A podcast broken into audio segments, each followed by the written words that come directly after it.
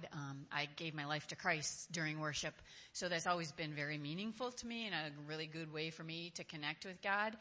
And um, back in 2014 was a really I had a really big trial. Um, just in my in my personal life, I really didn't have any medical issues growing up. I had my tonsils removed when I was five, but that was pretty much it. And then um, in 2014, I found myself uh, in the ER for my heart. Um, it started racing after work, and I'd never had any heart issues. And so um, I ended up driving myself to the ER that evening, and then subsequently was transferred into cardiac ICU um, for the night um, for several days. But anyway, for that night, and that was the first time I'd been in the hospital for many, many years. Um, and so just not really even knowing what was going on and, you know, with all the tubes and the wires and IVs um, I pulled out my phone because I couldn't sleep, and I just started um, playing music and worshiping God. And um, one of the songs that really uh, spoke to me, and it's based on Matthew 14 when Peter gets out of the boat. I have some of the lyrics, but it's from the song Oceans, and it says, Spirit, lead me where my trust is without borders. Let me walk upon the waters wherever you would call me take me deeper than my feet would ever wander, and my faith would be made stronger in the presence of my Savior. And I just really knew, I, I knew that God was with me in this and that my faith was going to be deeper through this. And I didn't know how and I didn't know what the morning held when all the doctors would come in and start talking uh, a bunch of words that I had no idea what they meant. Um, but I knew through the journey that God had me, whatever was going to happen um, God had me, and my faith would be deeper through that, through that experience. That He was leading me where I never would have gone, and my feet would have never taken me on my own. But God, in His providence, led me and um, provided that growth in my life. Great, thank you, Kelly. Yeah, thank you. And we uh, are, are thankful to God that He is our, our living hope in all kinds of situations. And, and today we're going to talk particularly about how God is a living hope, as, as Kelly shared, in a situation where you might find yourself helpless. You know, you're, you're just in a situation and you, you, there's nothing you can do. You know, maybe you're just totally knocked out. You're on a hospital bed and you're totally dependent on others. Or, or maybe you're in a, a situation, had a conversation with a, uh, a member of the church just on Friday who at work has been regularly overlooked for promotions and feeling helpless in that situation and, and seeking, how do I live into this? Uh, or maybe just the, all the mess that goes on. I mean, that we have a, a, shooting every week out of Buffalo or Uvalde or Akron or Highland Park, Illinois. You know, it seems like every, and so that can really give us a sense of feeling helpless in this world. Um, maybe it's just your situation in life as we're aging and our bodies just don't recover like they used to. They, they don't do what they used to do. And uh, even uh, our mind is not as sharp as it used to be. And we're like, oh, what do we have a sense of feeling feeble and helpless? Um, may, maybe it's in a relationship with your parents. Maybe it's a relationship with your children. Um, regardless of whatever that situation might be, what our passage today will make clear as Peter speaks to a group of people who are particularly helpless in the first century, he will make it clear to us that in Jesus Christ, you have power, even if everybody else and even yourself, you don't feel it. You always have power in Christ. You're never helpless. And you not only don't have, you know, not only just you have power to survive, you have power to make influence. To, to influence the, the world around you. And that's what we'll hear from Peter today. Now, this is, if you've been walking with us, this is in a larger passage, uh, what uh, commonly called the household codes. And, you know, last week, uh, Sharon uh, talked um, uh, about slaves and masters. And the week before that, we talked about citizens to the government. You know, so they're situations that have a particular power dynamic between them. And in each of these, the, the point is for the one who has less power to be subject to the authority, whether it's to the government, whether it's to um, the, the master, or whether in this situation it's to, to husbands. Now, so you might think, huh, well, this is about marriage. Actually, it's not, because first century marriage situation is so different than ours. This is really about power dynamic, which does have application in marriage, and it has application in relationships of all kinds. In the workplace, in the, in the community, um, in the neighborhood. But that's, uh, but the message that Peter is giving to, in this situation, the wives who can feel utterly helpless, and we'll talk more about that, is, hey, you actually in Christ have power. A power to influence. You, you're, you have position of leadership here to be women of faith um, in this first generation of the church of Jesus Christ.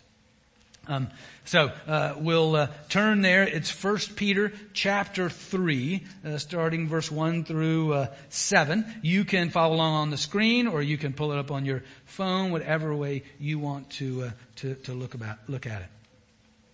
All right. Um, so, and, and, you know, as we read through this, we're going to walk through it. You know, th- there will be some ways that this passage, as you initially read it, it does me, rubs you the wrong way. But hang with me, trust me, and let's let's walk through it. And if it still rubs you the wrong way after, you know, come talk to me, and uh, maybe you've got a, a, word from the Lord uh, to me um, uh, to uh, better understand it. But let's uh, let's uh, let's read this uh, together. Let's pray first.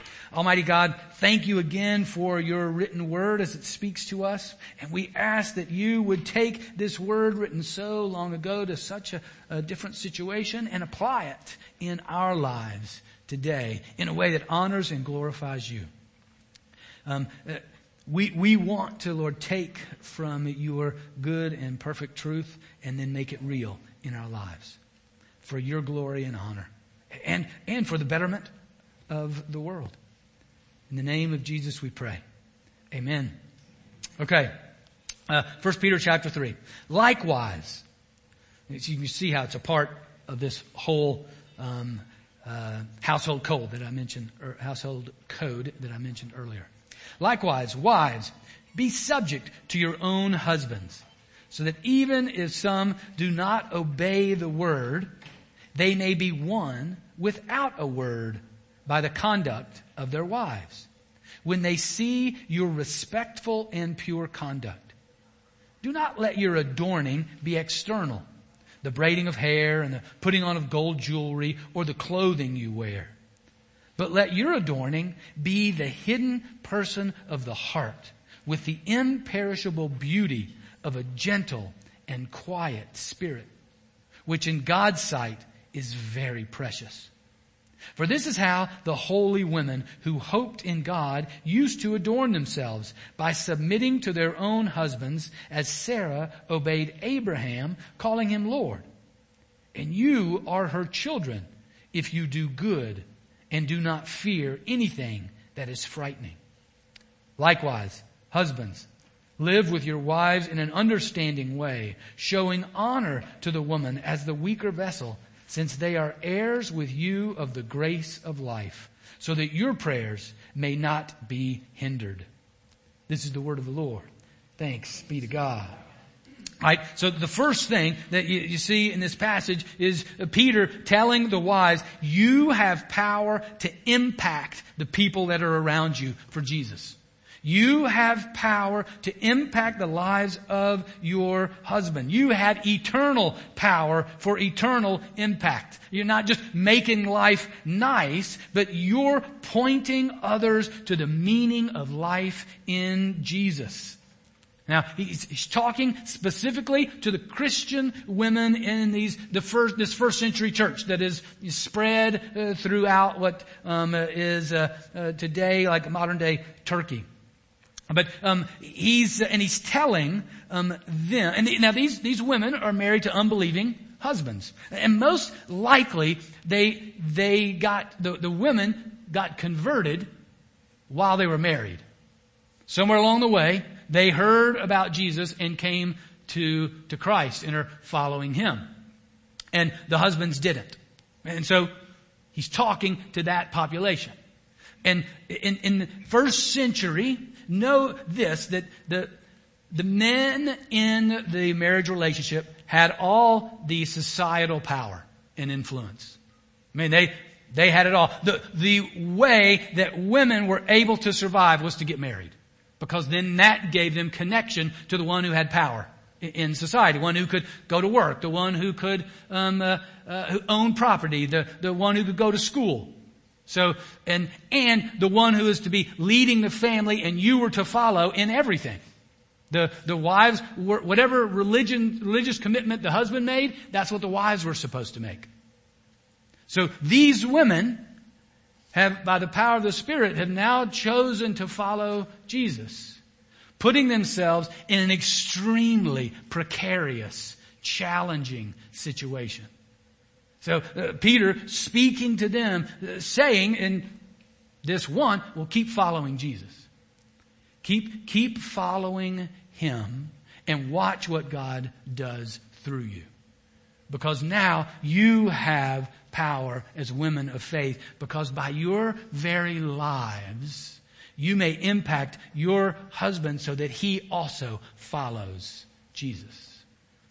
You're, you're actually, because of the power of the Spirit in you, you're the one with the eternal power. You now, in this power, by your conduct, show the ways of Jesus. He even tells them, don't talk about it. He says, don't, you, you, you don't even have to say a word. This is not your, your, your place in these societal rules. You know, don't, don't push that rule. Now, the rule that says you have to abide by your husband's religion, well, abolish that rule. We follow Jesus. So Peter is not saying you just kowtow to the rules of the day. He, he's saying, no, you follow Jesus. But now, in your wisdom, in this precarious situation, now we will negotiate how you best serve God and be a wife to your husband and a mother to your children. It's by your conduct of respect and purity. Now, uh, respect is towards his husband. Respect your husband. Understand your husband and respect your husband. Submit to your husband as the, the rules of our society call for. But above all, and we see this throughout each of these, you are to be pure. And usually by being pure, that means your focus, your attention, your commitments are to God and God alone. Your motives are pure in seeking after God.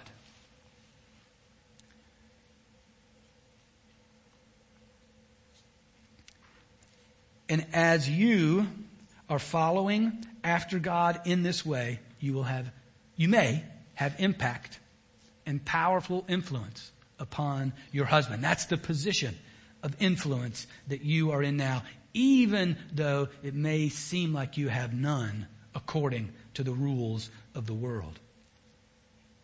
Now, uh, God then, then he, in, in verse uh, 3 and 4, he says, Now God will give you the inner strength to influence others. Uh, look, look at verse 3. Do not let your adorning be external, the braiding of hair and the putting of gold jewelry or the clothing you wear, but let your adorning be the hidden person of the heart with the imperishable beauty of a gentle and quiet spirit, which in God's sight is very precious. Now, here, what he's, first thing he says, want to, you impress with your heart, not your fashion. Now, here's, here's something else. Uh, again, uh, that would be the case in Peter's day. Um, in Peter's day, the one way that women were uh, encouraged to have influence was through their appearance. That's how they gained power. And you might say, huh, uh, not much has changed. Uh, when it comes uh, to that today. But in, in that day for sure, that was it. And it was mostly uh, connected as well uh, to prostitutes.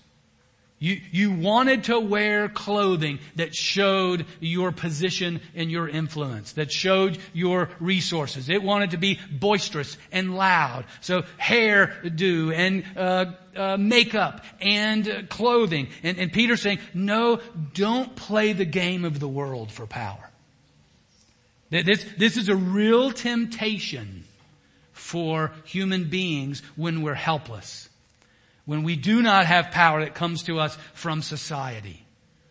We will be tempted to play the game by the world's rules and try to get power in a way that the world says we get power by deception, by lies, by power plays, by abusing others, by mistreating others, by using them in some way. There's a natural temptation when we feel helpless to somehow lash out and grab that power according to the world's rules. And, and Peter is saying, no, don't do that. But what, what you need to do is pursue the real eternal beauty that doesn't come from your appearance, but comes from your heart. See that in verse 4?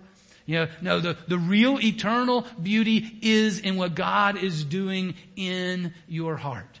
And, and it says uh, in, at the end of verse four, uh, it says, um, it says, you know, this, this beauty of a gentle and quiet spirit, which in God's sight is very precious.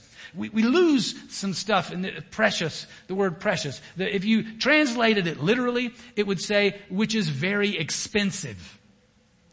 And what, what Peter is doing is saying, no, not the expensive, uh, lavish, um, exorbitant uh, adornment of your body. Instead, the expensive, lavish adornment of your soul. So if you find yourself, uh, not, I don't care if you're male or female, uh, uh, if you find yourself in positions of, of being helpless, in this world. Be careful that you not use the world's ways, but you use God's ways of demonstrating the power of His Spirit. And, the, and God's ways of that Spirit are to lead us to be more and more like Jesus. I mean, to be gentle and quiet is the way of Jesus. Who every Good Friday, as He's hanging on the cross, we're singing, and He never said a mumbling word. That, that Jesus was one who experienced the greatest injustice the world has ever seen. And he went to the cross. So when we, so what, what Peter is saying to the women in this first century and saying to all of us, no, you are the ones who are the leaders of the church. You are the ones demonstrating to the world the ways of Jesus. You're demonstrating what James says is the wisdom from above. James chapter 3, he says the wisdom of below, the wisdom that's earthly, that's demonic even, that's selfish ambition. That's bitter jealousy. That's me and you reaching out for power. Using other people's for our own benefit. And, and Peter is saying, no, that, the, the way, the wisdom from above, like James said, is first pure, then peaceful, then gentle, so this quiet, gentle spirit isn't weakness, it's strength. It is the strength that comes only from the Spirit of God. That you face a world that says power is in bullets, power is in explosions, power is in who can be the loudest and the richest. And you follow a Jesus who says the way of power is the way of gentleness. The way of power is the way of love and joy and peace kindness and goodness. You have great influence in the power of the Spirit on those that are around you when we are feeling, and the world is even telling us, we're in helpless positions. This is what is expensive and lavish to God. And, and uh, uh, Peter goes on and says, you, know, you have this, this pure heart in Jesus to do good and be brave. That's what it says at the end uh, of verse um, 6. You, you, will do good and do not fear anything that is frightening. So this is, this power within you makes you brave and strong. And, and in the, the passage, um, relates to, uh, or illustrates this by talking about Sarah. Sarah and Abraham. Now Sarah was like the first lady of faith. Uh, she, she, uh, Abraham was one who's called by God now to be the beginning of the nation of Israel. Sarah's his, his wife, and um, and we're told that Sarah's an example of of this kind of faith and trust. And uh, one of the stories that uh, was, uh, I think, illustrates this also. Not sure if Peter was referring specifically to that, but it's in the very very close to the very thing that he's talking about. It was a time when Abraham uh, with, with Sarah, had a conversation with Pharaoh. Now Pharaoh was the one who had the power of the world. He, he was the one that had the power and influence. And um, Abraham knew that, that Sarah ha- was pleasing in appearance. And he knew that, that, and thought that what happened when Pharaoh would encounter them, that, and Pharaoh find out that Abraham is Sarah's um, husband, that Pharaoh would then eliminate Abraham so he could take Sarah into his harem. And so that was, that was Abraham's fear. And so he acted on that fear. And, and he came to uh, uh, Pharaoh and said, hey, this is my sister. So you can have her in your uh, harem. Yeah, and he uh, then went on and did his thing while Sarah was stayed in the harem. And eventually it was revealed and Pharaoh was like, Why, why'd you lie to me that way? Here, take your wife back. And Abraham did. But in the midst of Abraham's fear and disobedience, the one who had to pay the price was Sarah. And she's an example of that kind of strength in the midst of such a helpless, chaotic situation. So what Peter is uplifting here is these, in the first century, these women are the heroes of faith in the very beginning of the church. Now, that, so that's uh, what he says to the women, and then he gives a, a statement or two to the husbands. Um, one of the uh, the only time that he speaks both to both groups involved in as he's going through this household codes. He doesn't speak really to the government. He doesn't speak to, to, to masters, but he does here speak to husbands. Now, the husbands, they're the ones who have power in society. They, they have influence here. They have standing. They have privilege in their world. And they also have Jesus. So they are not helpless, but they are called now to use their power and influence to be helpful. Um, uh, the, uh, uh, what they're called now is to direct the power they have for Jesus' purposes. And that's the same for us as well. We, we all have some form of power and influence in this world. And we're to use that power and influence for Jesus' purposes, not our own comfort. Now, now, now Peter has a word here for the husbands that is countercultural in every way. Uh, just look at what he says to them. He says, uh, one, uh, you aren't playing this marriage game the world, the way the world does. Because you're gonna play this, this, this game according to the character of Jesus.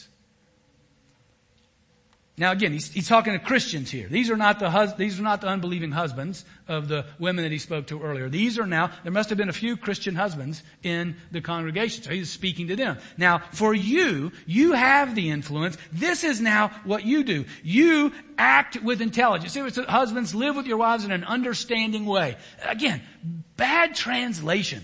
Live with your wives in an intelligent way with a way that gives forethought to how do you live in this relationship, not according to the ways of the world, but according to your Lord and Savior. How do you live in this relationship now? You've got to think about it. You can't just go into this relationship and, and say, well, this is how my daddy did it, so I'm going to do it. That, no, that's not your guide. Well, this is how my friends do it. So I'm going to do it the way my friends did it. No, that's not your guide. You now have the privilege of, of stewarding this influence in society. You've got to steward it in the way of Jesus.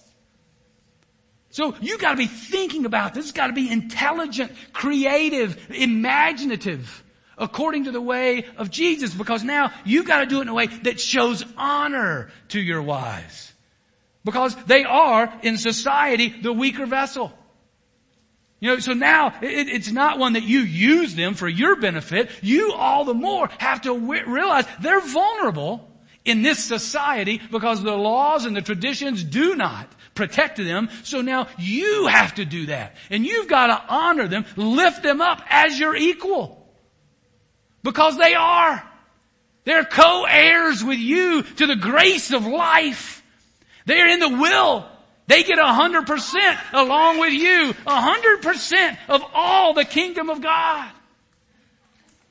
So they are equal to you. You've got to live this way. Now, this, the, so we, and, and all of us, in some way, shape, or form, I mean, we're Americans. Uh, we have um, resource um, relative to the world that puts us in the top 10% of almost every economic and power indicator there is. So we, we all of us, every single one of us in this room have some form of influence. There are places where we're not helpless. There are other places where we are, but there are places where we can be helpful. And that's what Peter is saying to the husbands then and challenging us to do the same thing. And recognize here, recognize what Peter is saying about Christian marriage, uh, about how crucial this is. That, that you must see each other as, as equal, as co-heirs to the, the very kingdom of God. You gotta honor uh, one another in the society in which you live in, or catch it then, or your prayers will be hindered. Whoa.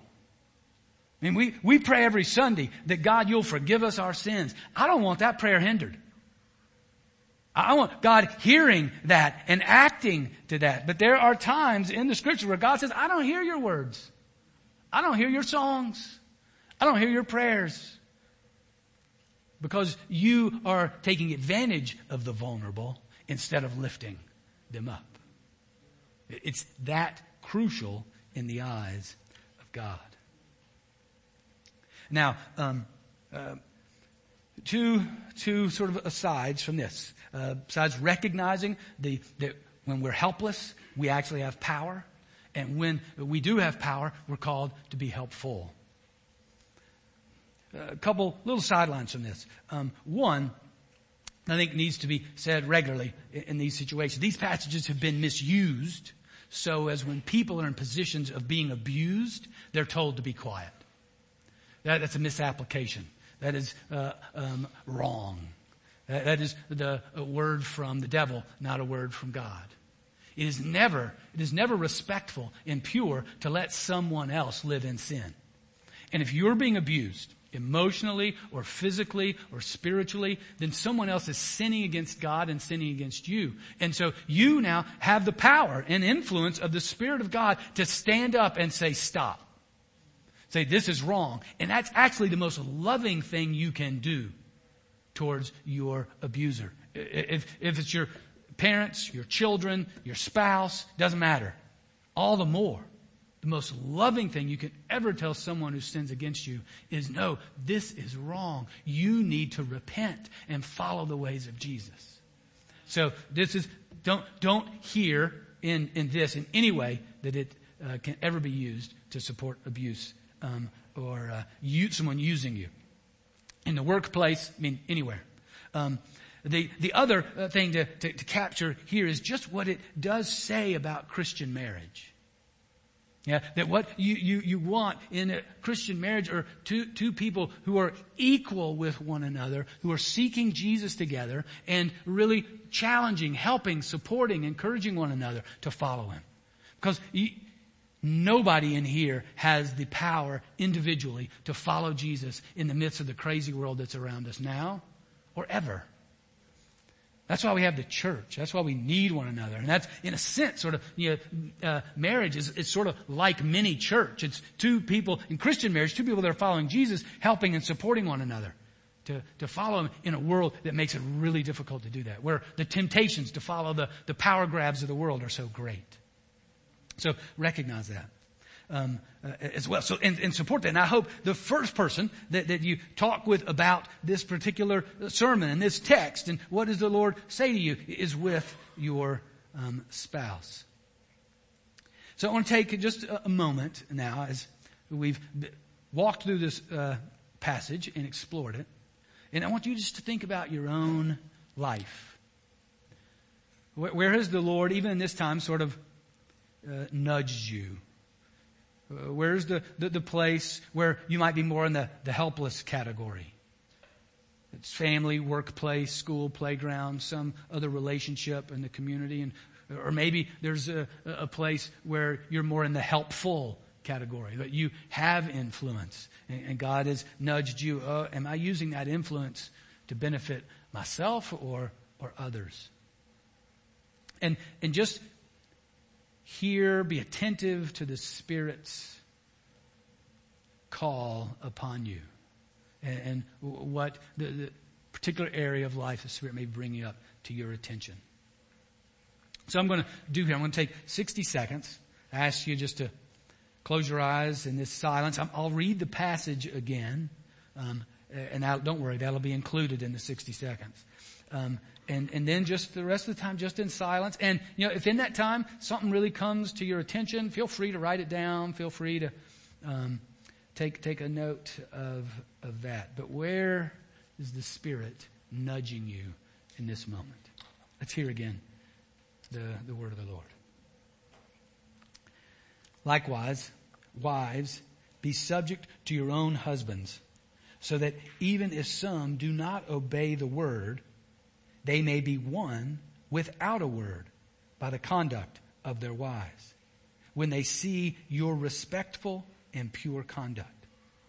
Do not let your adorning be external, the braiding of hair and the putting on of gold jewelry or clothing you wear, but let your adorning be the hidden person of the heart with the imperishable beauty of a gentle and quiet spirit, which in God's sight is very precious. For this is how the holy women who hoped in God used to adorn themselves by submitting to their own husbands, as Sarah obeyed Abraham, calling him Lord.